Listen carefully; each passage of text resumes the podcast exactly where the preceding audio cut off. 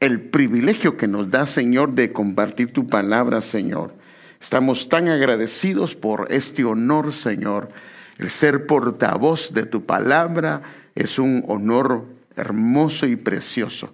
Queremos pedirte por favor que nos ayudes, que nos des de tu gracia, de tu unción, de tu poder, de esa sabiduría que procede solamente de ti, Señor.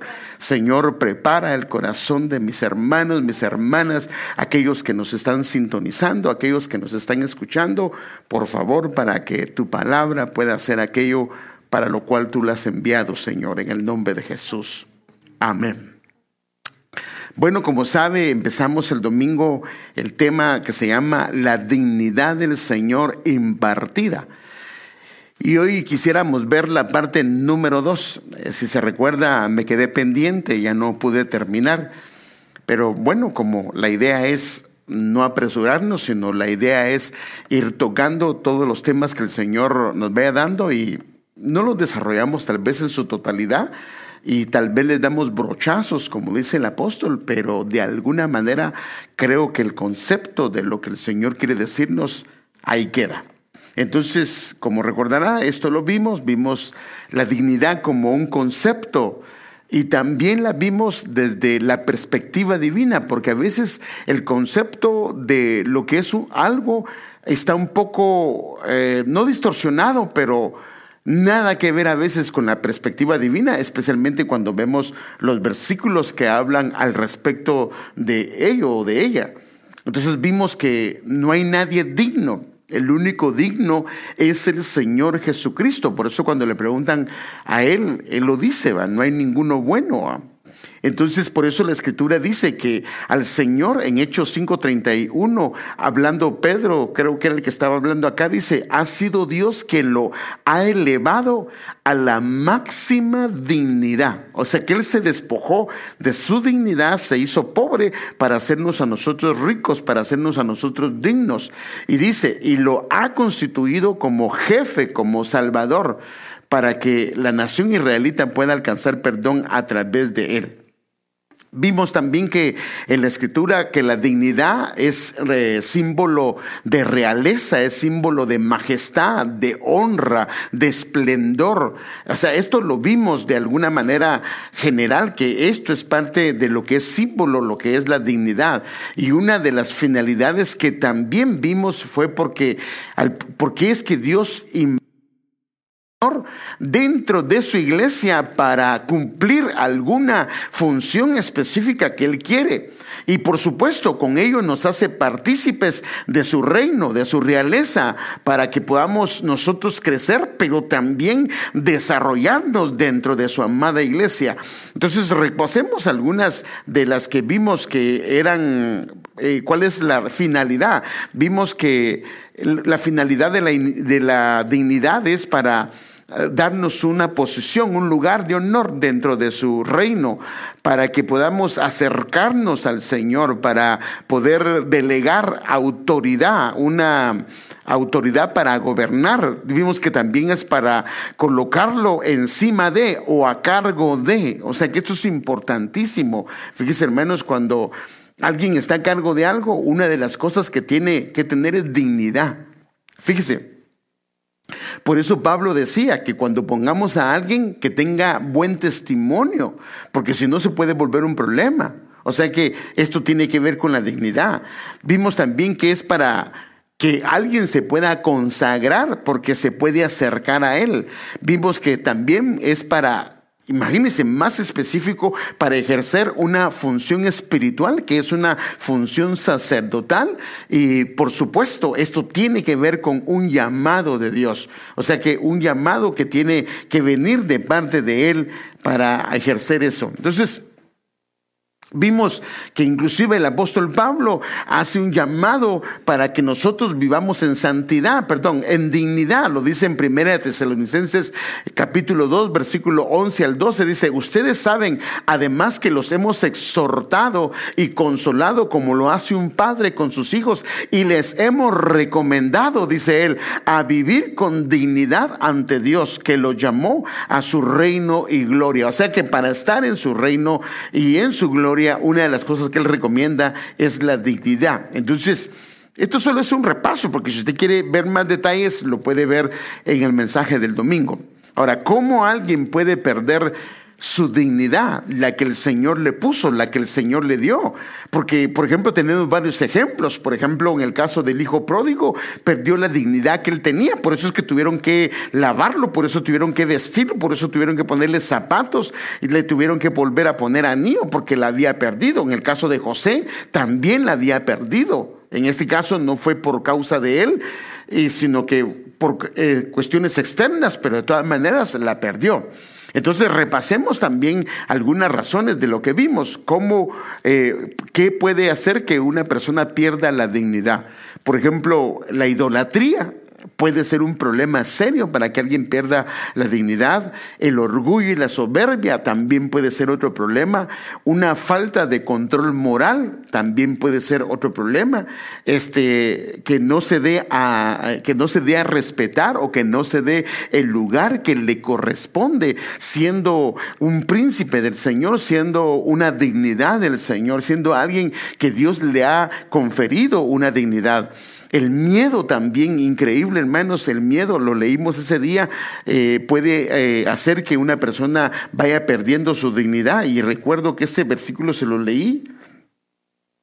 Dice, estoy temblando de miedo, Job 30:15 en la versión TLA, estoy temblando de miedo, mi dignidad se va perdiendo. O sea que eh, una persona que entra en temor y, ese tipo de cosas, la dignidad la puede ir perdiendo. Entonces, no guardar límites de autoridad es algo que puede también que una persona termine perdiendo el honor, la dignidad. Por eso dice que una locura puede hacer que una persona pierda su buen nombre. También rebelarse o avergonzar, en este caso al rey, eh, puede ser a la autoridad que tiene inmediata, que es su esposo o a una autoridad. Entonces también puede ser otra razón por la que una persona pudiera eh, perder la dignidad. y esto es importante porque esto nos podemos hacer un análisis nosotros, porque es increíble que cuando una persona tiene dignidad, Dios se encarga de colocarlo, lo, pone en el lugar que es. No tiene que eh, tratar de votar a gente de no, no, no, Dios mismo se encarga de hacerlo. Pero como que esto es necesario porque esto le da la facultad de poder gobernar y que la gente lo pueda escuchar, que la gente lo pueda oír bien. Porque si no lo respeta, si no lo ve como debe de verlo, entonces va a ser difícil que usted lo pueda, ah, en este caso, dirigir. Entonces, y, aquí nos quedamos, esta fue la parte que nos quedamos. Me tomé unos 10 minutos, creo yo, para hacerle un repaso, pero era importante para que ver dónde nos quedamos. Entonces, la impartición de dignidad que el Señor hace, la hace por diferentes medios. O sea que el Señor, fíjese qué tremendo, el Señor la puso, en el caso de Adán y Eva, se las puso el día que el Señor los creó. Pero a causa de su responsabilidad de ellos, que la perdieron, ahora viene el Señor y les da medios para que ellos la puedan recuperar. Solo que ahora ya no viene por default, sino que ahora ellos tienen que hacer algunas cosas. Y es lo que hoy queremos ver. Entonces, como sabemos, desde el mismo inicio de la creación, el hombre era una obra hermosa y preciosa, era una joya de la creación. Y por eso es que el Señor le delegó, y esto es importante, le delegó, le delegó autoridad sobre todo lo creado. Lo puso en un lugar diferente. Acuérdense que a él le sometieron todas las cosas. Él era el que iba a gobernar sobre todas las cosas. Y entonces la Biblia da detalles, inclusive el salmista habla de esto y por eso es que hablando el salmista del hombre dice en el Salmo 8, capítulo, capítulo 8, versículo 4 al 5, dice, y él mismo pregunta al salmista, ¿qué es el hombre para que te acuerdes de él? Porque él se compara al hombre ya caído, al hombre sacado del Edén, pero el hombre, fíjese, el hombre en el Edén, inclusive algunos creen que era no lo que hoy somos que tenemos carne y sangre, sino que el hombre era luz. Por eso la Biblia dice que en Él estaba la vida y la vida era la luz de los hombres, que Él era luz.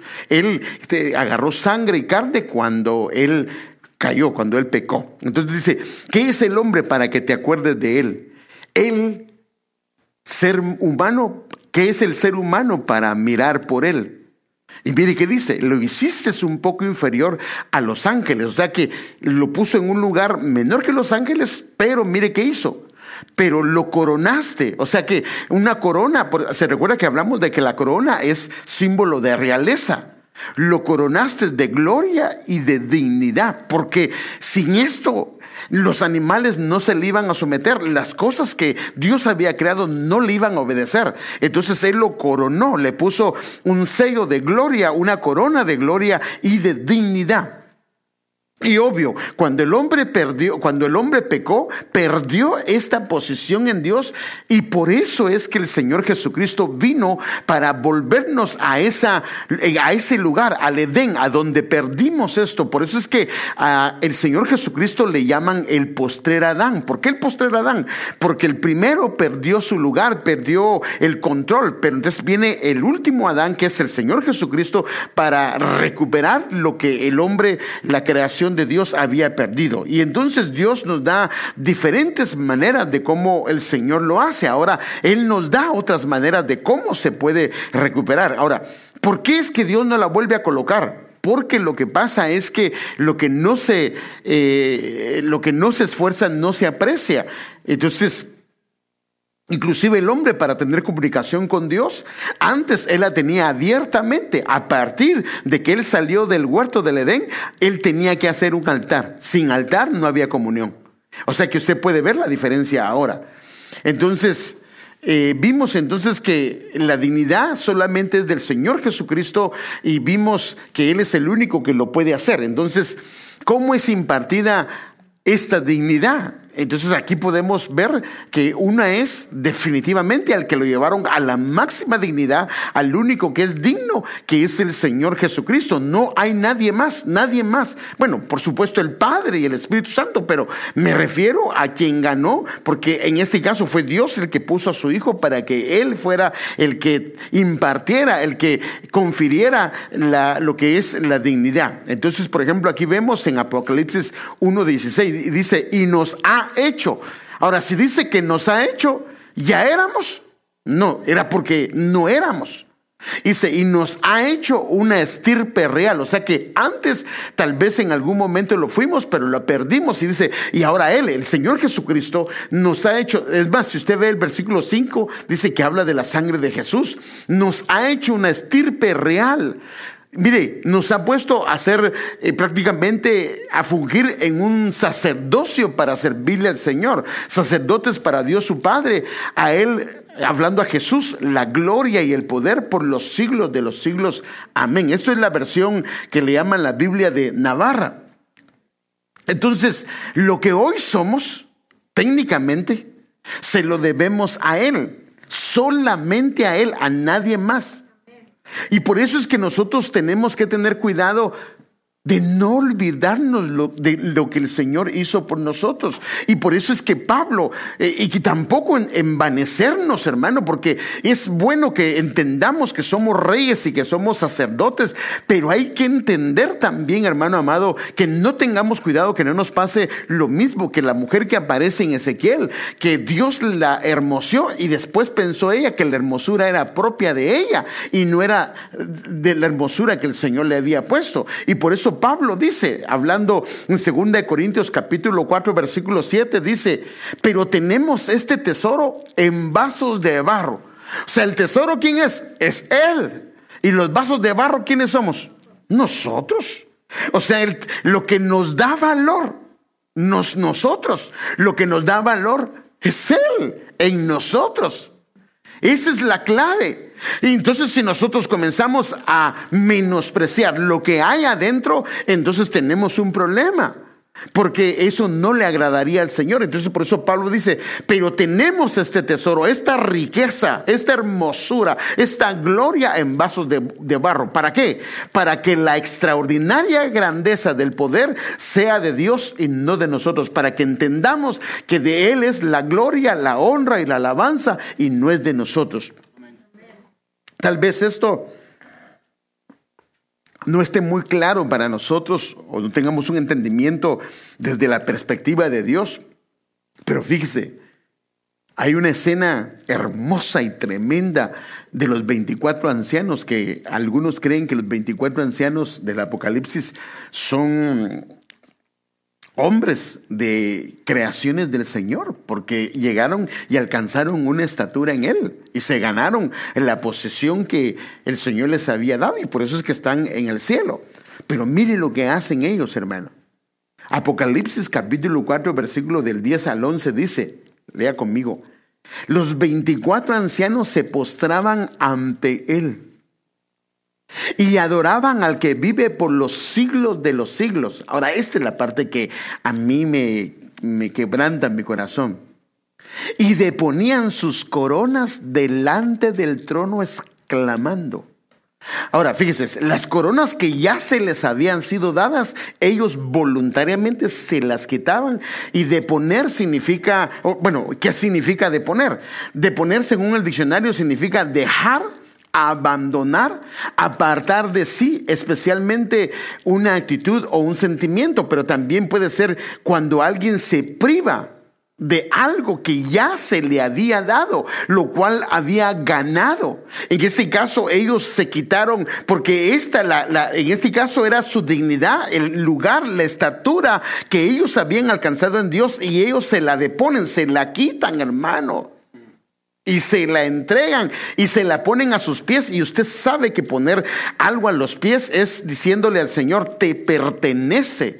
Porque por eso dice, todo lugar que pisare la planta de los pies será vuestra. Entonces, por eso es que al poner algo a los pies de alguien, es decirle, esto te pertenece, no es mío.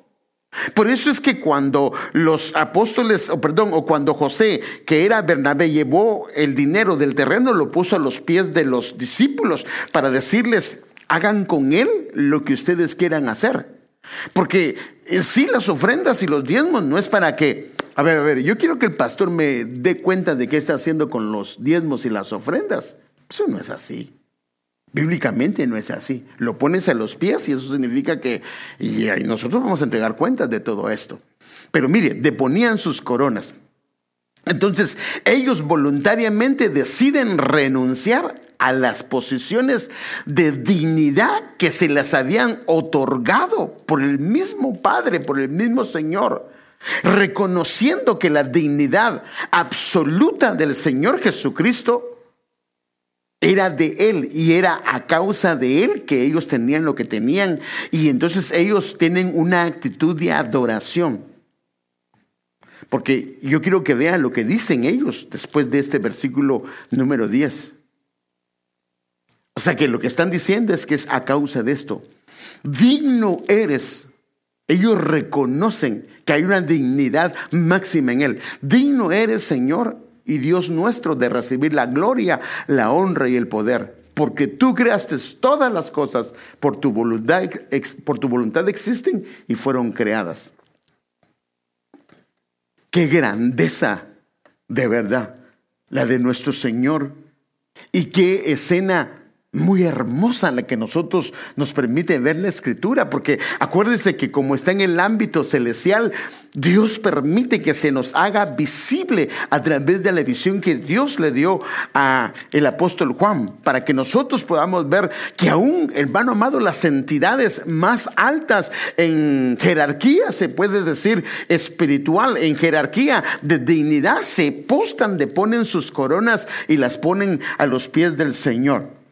Entonces, fíjese, cuando usted y yo le servimos al Señor, ¿sabes qué haces? Lo honras.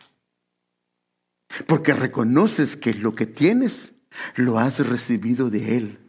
Y por eso cuando David venía y daba a la casa del Señor. Él decía, Señor, nosotros damos de lo recibido de tu mano. Él entendía que lo que daba no era de él, de lo que daba lo había recibido y lo había recibido porque al Padre le había placido dárselo o concedérselo, ya sea por una guerra, ya sea por un tributo, ya sea por algún medio. Y entonces cuando tú le sirves y le das y pones tus dones, tus talentos al servicio de Él, reconoces que no son tuyos, que los recibiste de Él y que Él es el único que merece la gloria y que no puedes esconderlos y que tienes que ponerlos en práctica. Ahora, sigamos viendo cómo el Señor hace la impartición. Entonces vimos que fue conferida por el Señor Jesucristo porque Él tiene la máxima dignidad y vimos que Él lo hace de diferentes maneras. Ahora, aquí hay algo que se sale de la tangente. Ahora, ¿por qué? Porque a nuestra manera de ver, la dignidad se recibe cuando alguien ha alcanzado algo. Y sí, de alguna manera así es en términos generales, pero Dios se sale de la tangente porque Él es Dios y Él hace lo que Él quiere cuando Él lo quiere. ¿Y quién le puede decir a Él que no? Entonces, cuando Él le place, fíjese, puede levantar a alguien que está en lo más bajo y ponerlo en una altura que para otros inclusive puede ser, ¿por qué a Él? ¿Por qué a ella? Sí, sí, sí, lo que quiera. Pero si Dios decide, eso es lo que, por eso es que vimos este pasaje ya con ustedes. Él levanta al pobre, ¿de dónde? Del polvo, donde no era nadie, donde no era nada. Y al necesitado del basurero, o sea que donde no había ningún tipo de valor.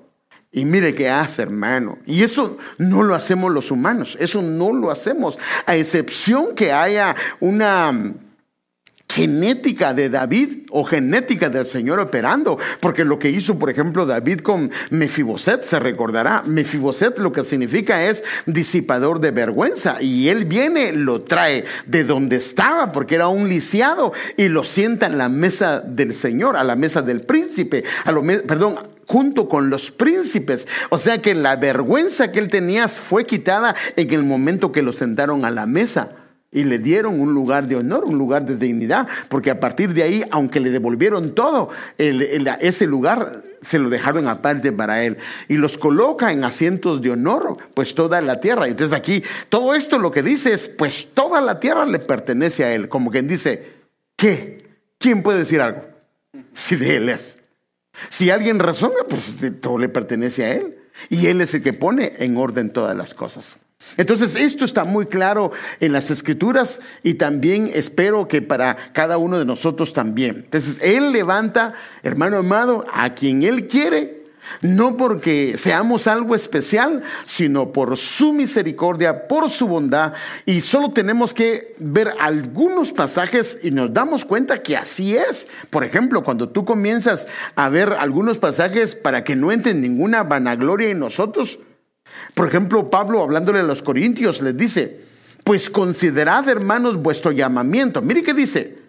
Primero, no son muchos sabios conforme a la carne. En otras palabras, no se crean tanto porque tampoco son de un estirpe de gente preparada secularmente. No, dice, ni muchos poderosos. O sea que tampoco vienen de, de eh, eh, posiciones de alcurnia ni tampoco son muchos nobles. Y entonces mire lo que él dice hablando al respecto. Dice en 1 Corintios 1, 27 al 29, sino que Dios ha escogido. Ay, Padre Santo.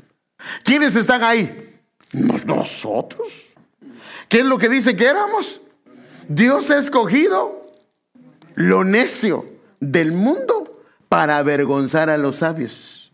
Dios ha escogido lo débil del mundo para avergonzar a lo que es fuerte. Y si todavía le queda alguna dudita, porque aquí de alguna manera dice, bueno, sí, yo tenía necedad, no era tan fuerte. Ahora mire, ya Pablo, ya ese sí nos pasa la poda una vez y para que si que tenía uno como que todavía se quería quedar paradito diciendo, no, no, yo no creo que sea tan malo. Entonces, mire, porque mucha gente dice, es que yo no soy tan malo, yo no le hago mal a nadie, pero mire lo que dice Pablo de todos los que vienen a Cristo. Este es, este es el trasfondo, aunque físicamente no lo miremos a la perspectiva de Dios, sí. Mire cómo lo dice él. Ya aquí nos dio duro y parejo con leño, hermano. Y lo vil, o sea que él escogió lo vil y despreciado del mundo, ha escogido Dios lo que no es para anular lo que es. ¿Para qué? Para que nadie se jacte delante de él. O sea que no tenemos que creernos la mamá de Tarzán, ¿verdad? Porque el que hizo las cosas es él. Él es el único. Por eso es que los 24 ancianos, 24 eh, ancianos deponen sus coronas y las ponen delante de Él. Entonces la dignidad que tenemos es de Él, solo de Él. Y Él ha decidido, imagínese hermano, compartirla con nosotros. Por eso el versículo que sigue es el siguiente. Mire, que a ustedes los ha injertado en Cristo Jesús y que ha hecho el Señor con nosotros, lo necio, lo vil, lo menospreciado, convertido para que nosotros seamos sabiduría divina, nos convirtamos en fuerza salvadora, nos convirtamos en una fuerza santificadora y nos convirtamos en una fuerza liberadora. Así que como dice la escritura, si de algo hay que presumir, sea de lo que el Señor ha hecho en nosotros. O sea que aquí lo que vemos es que todo le corresponde a Él. Jesucristo es el único que merece nuestro respeto, nuestro honor, nuestra gloria, inclinarnos, doblegarnos delante de Él, porque lo que hoy somos es a causa y únicamente a causa de Él. Amén. Entonces, eh, ya vimos por lo menos estas dos partes. Ahora quiero, eh, de alguna manera habíamos visto esos dos, pero este, mire, bueno, algunos inclusive, yo, que sé, yo sé que se, tal vez no se molestan, pero tal vez no les gusta que les diga seguido esto.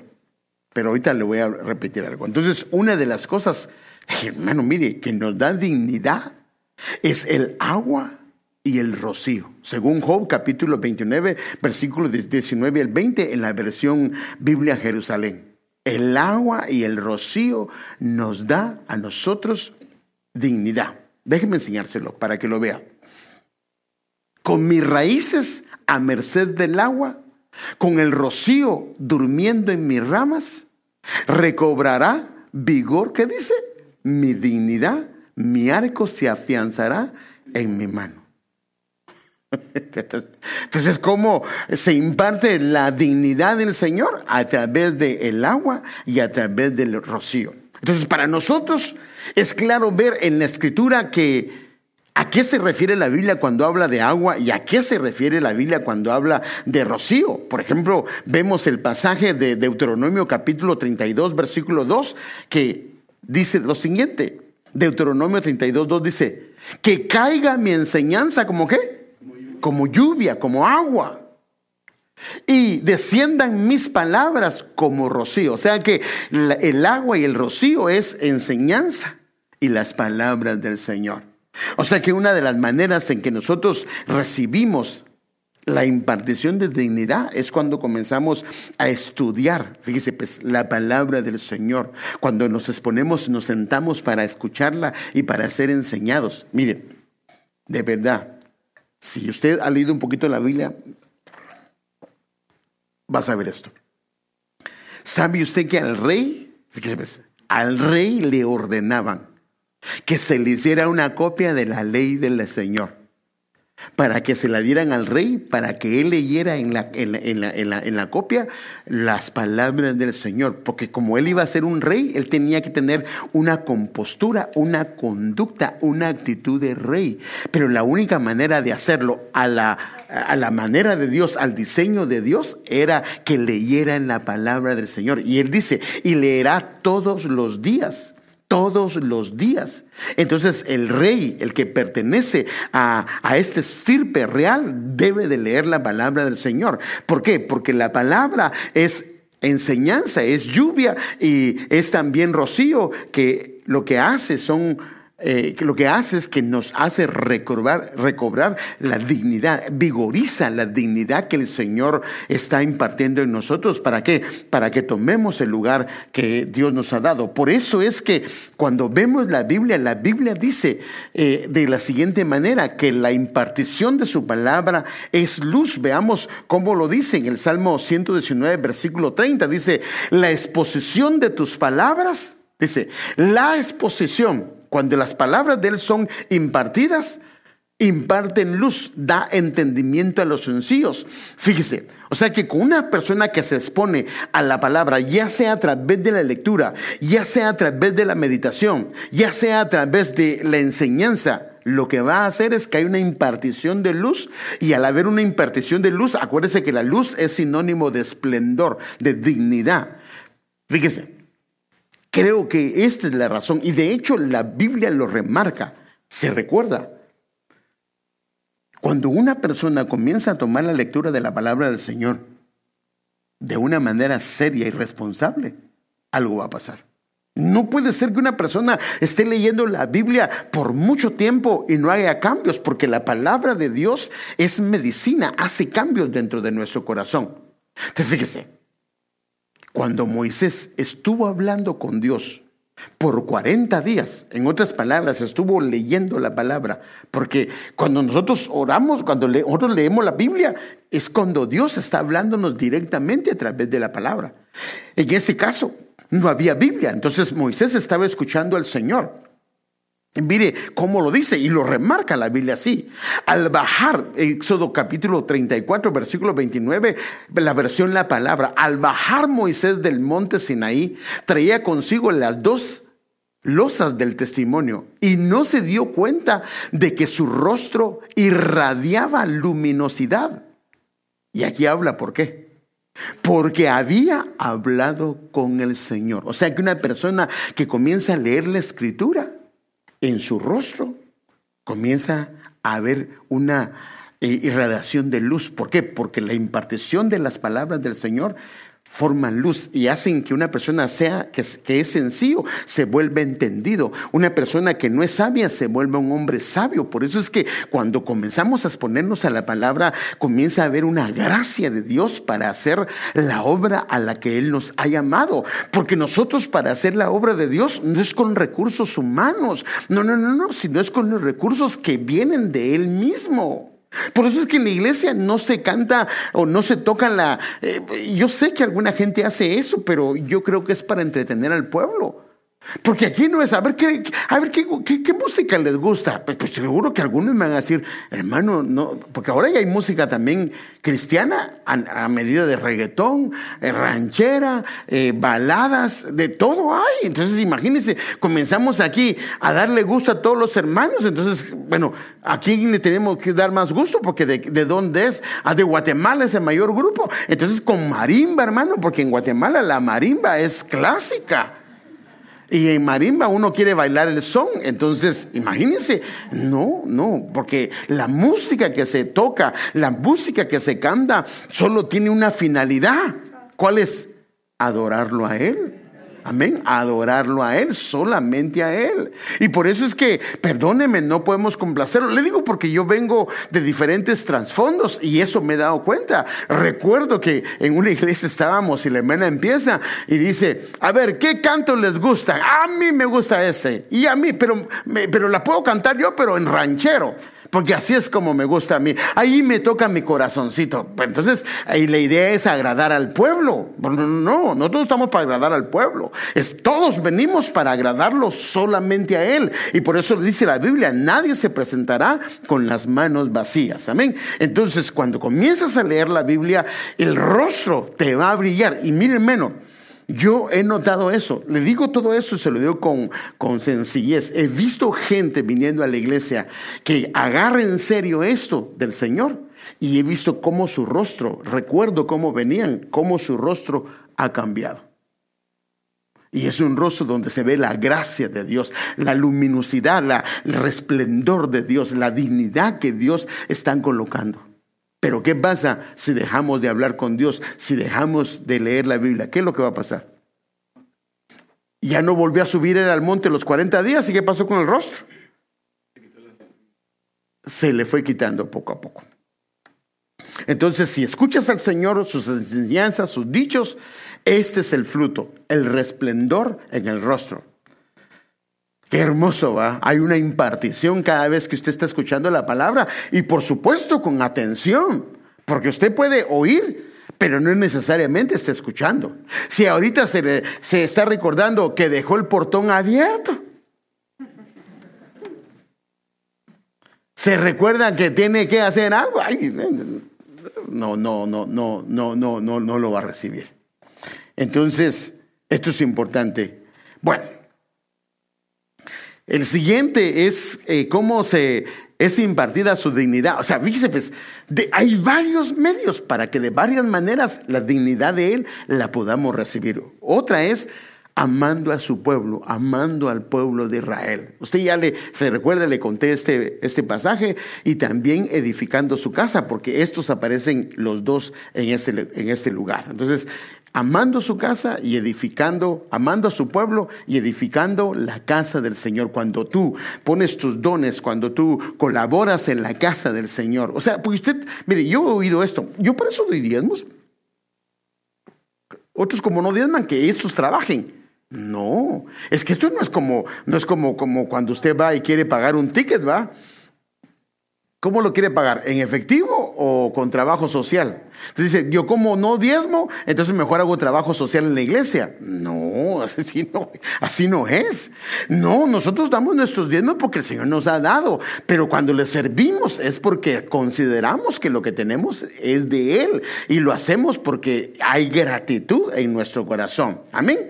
Entonces quiero ir aterrizando. Entonces también la otra manera es cuando hay arrepentimiento y nos volvemos al Señor. ¿Se recuerda en el caso de Nabucodonosor? cuando él se arrepintió, su razón le fue devuelta y también la dignidad le fue devuelta a él. Y también vimos también, y en el caso de José, que hay veces que hay una dignidad que está en espera, ya Dios la delegó, pero lo que tenemos que hacer es esperar y en el tiempo de él, el Señor la dio. En el caso de él pasó 13 años ¿Por qué 13 años? Porque 13 es un número de rebeldía. Significa que Dios le quitó a él la rebeldía en los tratos que tuvo en la casa de Potifar, en la cárcel. ¿Para qué? Para hacerlo sentar. Imagínense, hermano, literalmente con príncipes. Y él llegó a convertirse en el padre de Faraón, porque así lo dice él mismo. Entonces, esta es una manera de vemos cómo, cómo vemos que el Señor hace esto. Esto lo vimos nosotros y ya lo vimos. Pero quiero terminar con la última y aquí es donde eh, quiero que veamos, hermano, cómo la dignidad puede ser puesta por otro medio. Veamos esta que es importantísima, que es, está disponible cuando tú perteneces a un redil, cuando tú perteneces a la casa del Señor. Aquí está la Siri que quiere hablar. Padre Santo. Bueno, mire. Claro que sí. Soy tu asistente todos los días y a toda hora. La, ¿Cómo le quedó? ¿Cómo le quedó? Esta sí que está abusiva, ¿verdad? Mire que dice, claro que sí, soy tu asistente todos los días y a toda hora. hasta le va a pedir café también. Bueno. Hasta esta quiere servir al Señor. Gloria al Señor. Bueno, mire, esta es otra manera de impartir dignidad. Y esta lo hacen los ministros. En el caso de Josué, números capítulo 27 del 19 al 20. Y haz que se ponga delante del sacerdote Eleazar y delante de toda la congregación e impártele autoridad a la vista de ellos y pondrás sobre él parte de tu dignidad a fin de que le obedezca toda la congregación de los hijos de Israel. Primero, fíjese, pues, cuando lo pusieron, una de las cosas que se le otorgó fue autoridad. Y al ponerle dignidad, la misma que tenía Moisés, era para que el pueblo le obedeciera. Fíjese, pues, o sea que no será a veces, y yo me hago la pregunta, ponemos a alguien a cargo de y la gente no le obedece. ¿No será que lo pusimos a cargo? Pero su problema es una escasez de dignidad. Porque en este caso la dignidad era para qué? A fin de que le obedezcan. O sea que para que el pueblo, para que el grupo, para que el área donde él está le puedan obedecer, la dignidad era determinante, era indispensable. Entonces fíjese, hermano. Yo le recomiendo algo. Yo se lo recomiendo. En sus momentos dados, hable con su pastor. ¿Quién es su pastor? A la gran qué silencio, hermano, Padre Santo. Ya me quedé sin ovejas. Pero pídale que lo bendiga. Pídale que lo bendiga. Porque eso es una bendición, hermano, cuando el pastor nos bendice. Porque cada vez que te bendice el pastor, te está impartiendo de lo que Él es. Y una de las cosas que yo oro, cuando yo oro por alguno de ustedes, es que yo limpando lo que el Señor me ha dado. Y una de las cosas que el Señor me ha dado es el amor por su palabra.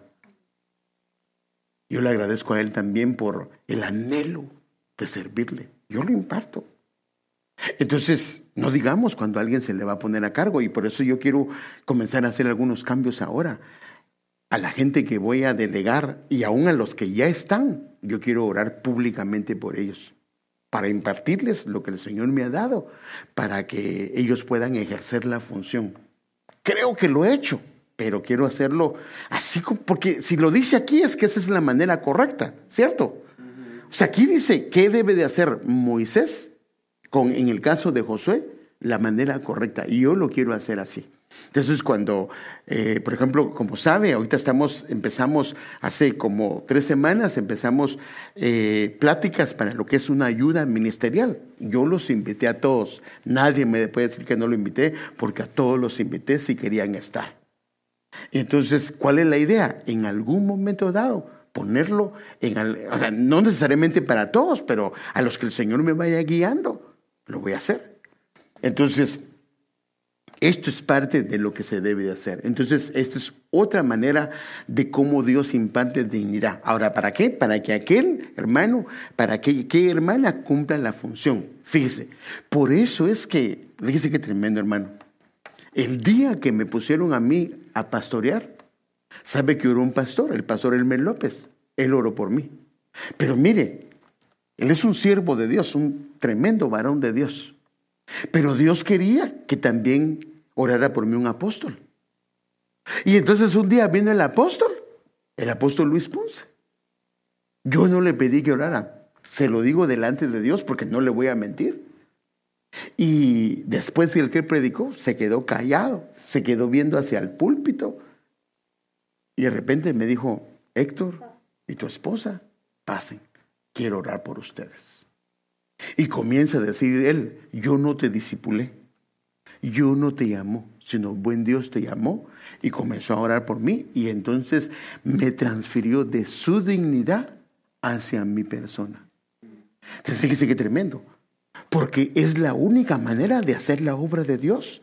Porque la dignidad lo que hace es que te da la facultad de ejercer funciones dentro de su obra. Porque imagínese, ¿qué piensa usted? ¿También el pastor tiene problemas o no tiene problemas? ¿A veces le razongan los hijos o qué piensa usted que no? Sí, a veces también. No muchito, pero de vez en cuando.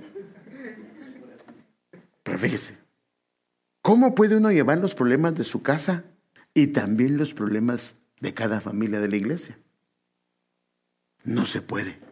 Es imposible porque a veces ni con uno mismo se aguanta con las cosas de su casa, menos con otras cosas de otras familias. No con eso estoy diciendo, antes ah, mira, no voy a llevarle nada al pastor para que no se... No, no, no. Sino lo que le estoy diciendo yo es que la única manera de hacerlo es que esto no es natural. Esto viene por una imposición. Y esto es lo que nos da la autoridad, la capacidad. O sea que esto es lo que el Señor quiere hacer en cada uno de nosotros, hermano. Imagínense, y también esta dignidad sirve para, hermano, tener un porte de realeza cuando camines. Mm, te des cuenta, hermano amado, que sí puedes, hermano. Si eres un príncipe, puedes pedir una bonita casa o no. Ay, no, es que yo soy una llaga podrida y entonces, eh, porque si hay un canto que dice así, va, una llaga podrida, era mi vida. No, de verdad, no le miento, así, así dice el canto. el que sabe, porque está hasta el ranchero canta. A ver, Gilberto, canta ese canto, ¿cómo, se, cómo es? Es la pena. Ahí está. Ahí está, ya ve, ve, me gustan las rancheras. ¿eh? Fíjese. Y entonces, como si se siente una llaga podrida, pide una casita de esas que se arman, porque mm, su corazón no le da más. ¿Cómo me va a dar Dios de eso? Pero cuando comienza a tener una dignidad que el Señor le imparte a través de estos medios, comienza a ver sus ojos de una manera diferente. No con orgullo, sino para hacer ver mal a los demás, sino Padre, yo quiero una mi casita. ¿Por qué no de cuatro habitaciones? Para que cuando venga mi suegra la pueda atender. Ah, no, no, a la suegra no, ¿verdad? Porque la A la suegra, no, no, perdón, también a la suegra, hermano, si no podemos amarla, estamos en la calle, va. También para que podamos atender a la suegra y la, y la atendamos bien, porque si no, allá afuera donde está el sauna la quieren mandar, no, eso no está bien, ¿verdad? Eso no está correcto. Entonces, fíjese qué tremendo. Podemos pedir, pero si tú no te sientes digno, ¿lo vas a pedir? Te vas a, no, ¿podemos pedir un carro nuevo o no podemos pedir un carro nuevo? Hermanos, sí, sí, somos príncipes. Somos hijos de un rey y Él lo ha hecho a través de todos estos medios. Y entonces, hermano, fíjese, por eso es que, mire qué bonito cuando usted viene a la casa y viene hasta bien entacuchadito. O sea, dice, no solo soy en mi casa, sino yo voy a la casa de mi padre porque soy un príncipe del Señor. Bien arregladito, bien cambiadito. Con bastante vaselina porque si no se le para el pelo. Entonces, fíjese qué tremendo, hermano. Sí, porque algunos son bien rebeldes, ¿verdad? Pero bueno, bueno, ya me metí con otros problemas, pero bueno, ya, ya termino, hermano, ya termino. Ahí lo vamos a dejar. La dignidad del Señor impartida.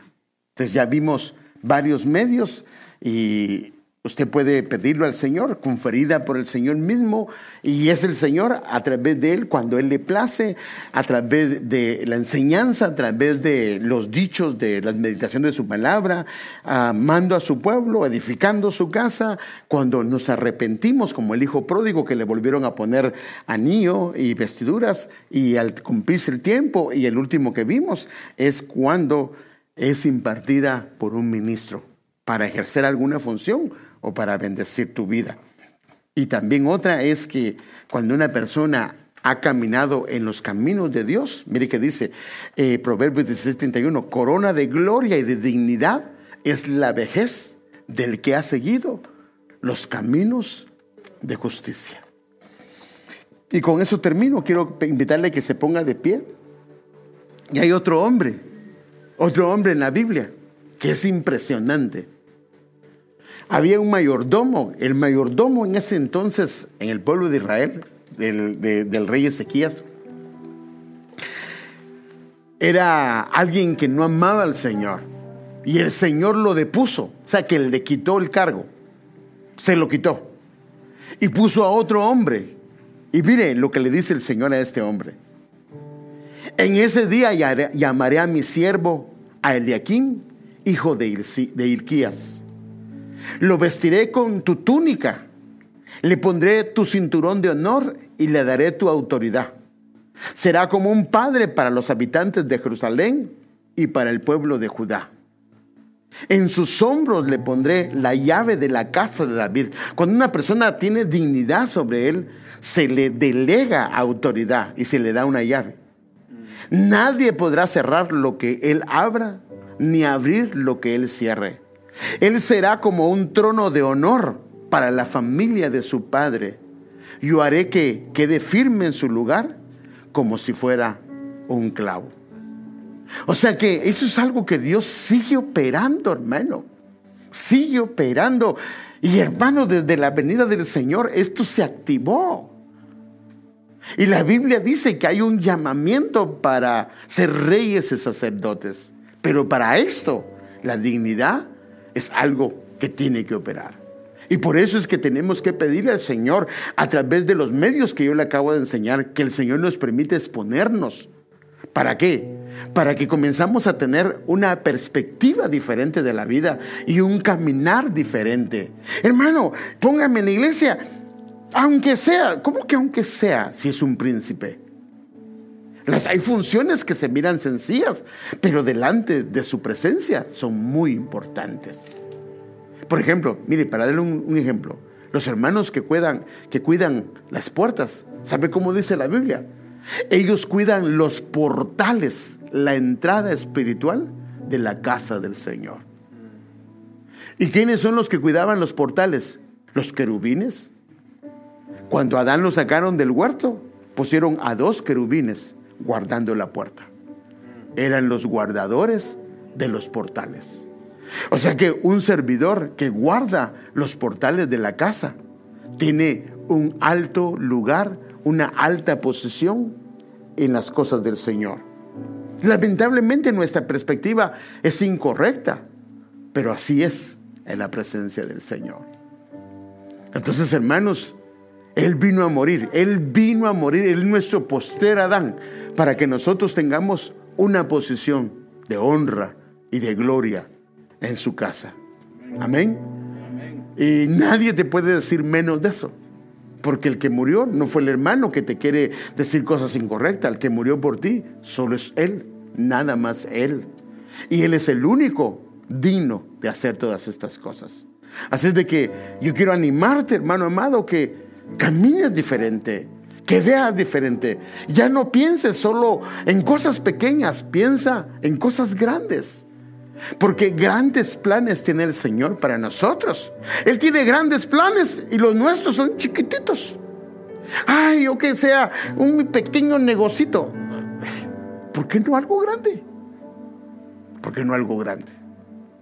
Si Él es, Él es rey y tú también tienes un llamamiento de rey. Y por eso, fíjese qué tremendo. Cuando a veces vas y hablas con algunas personas, te quedas asombrado como alguna gente te pone atención. Y tú sabes que son gente de alcurnia, son gente de nivel, pero te escucha, porque ve en ti la dignidad que el Señor ha puesto en ti. Y no lo pueden evitar. Por eso es que cuando vino, hermano, cuando vino la mujer aquella, padre, que había recorrido mucho para oír la sabiduría de Salomón, ¿cómo se llama? la reina de Saba. Y comenzó a ver a los siervos, a los siervos de Salomón, su porte, la manera como ellos se expresaban. Ella pensó que eran los hijos del rey, que eran príncipes, por su conducta, por su porte. Imagínense, y ella era una reina, y la reina los vio a ellos que, yo pienso que hasta les dijo, hey príncipe, que, eh, que Dios lo bendiga. No, no, yo no soy príncipe. Los príncipes están ahí sentados y Él es mi Señor. Entonces cuando hay una dignidad impartida, créeme, vas a tu trabajo, vas con tu jefe, vas con tus patrones, te van a ver diferente. Y qué hermoso cuando te comienzan a ver desde ese ángulo, porque ha sido una dignidad que el Señor te la ha conferido, porque así le plació a Él. Pero sí tenemos que tener cuidado de no ver a nadie en menos, porque para Él todos sus hijos valemos la sangre del Señor. No hay nadie menos, nadie menos. Padre, te agradecemos tanto. Te agradecemos tanto por el sacrificio de tu amado Hijo. Señor, perdónanos si no nos hemos visto así y no nos hemos sentido menos, Señor. O nosotros mismos nos hemos menospreciado y despreciado para lo que tú nos has llamado.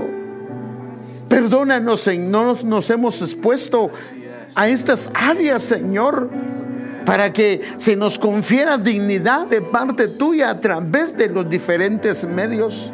Señor, perdónanos, Señor, perdónanos, Padre, pero queremos pedirte que nos des un porte diferente, que nos ayudes a conducirnos de una manera diferente, que nos des la gracia del cielo, la sabiduría del cielo, el honor del cielo, esa dignidad que se confiere de parte tuya a través de tus diferentes medios. Y ayúdanos, Señor, ayúdanos a caminar de esta manera, Señor Señor a entender que tenemos un llamado divino, un llamado del cielo para ser reyes, para ser sacerdotes, Señor, para ocupar lugares de honra y de honor que a ti te ha placido darnos a causa de tu sacrificio.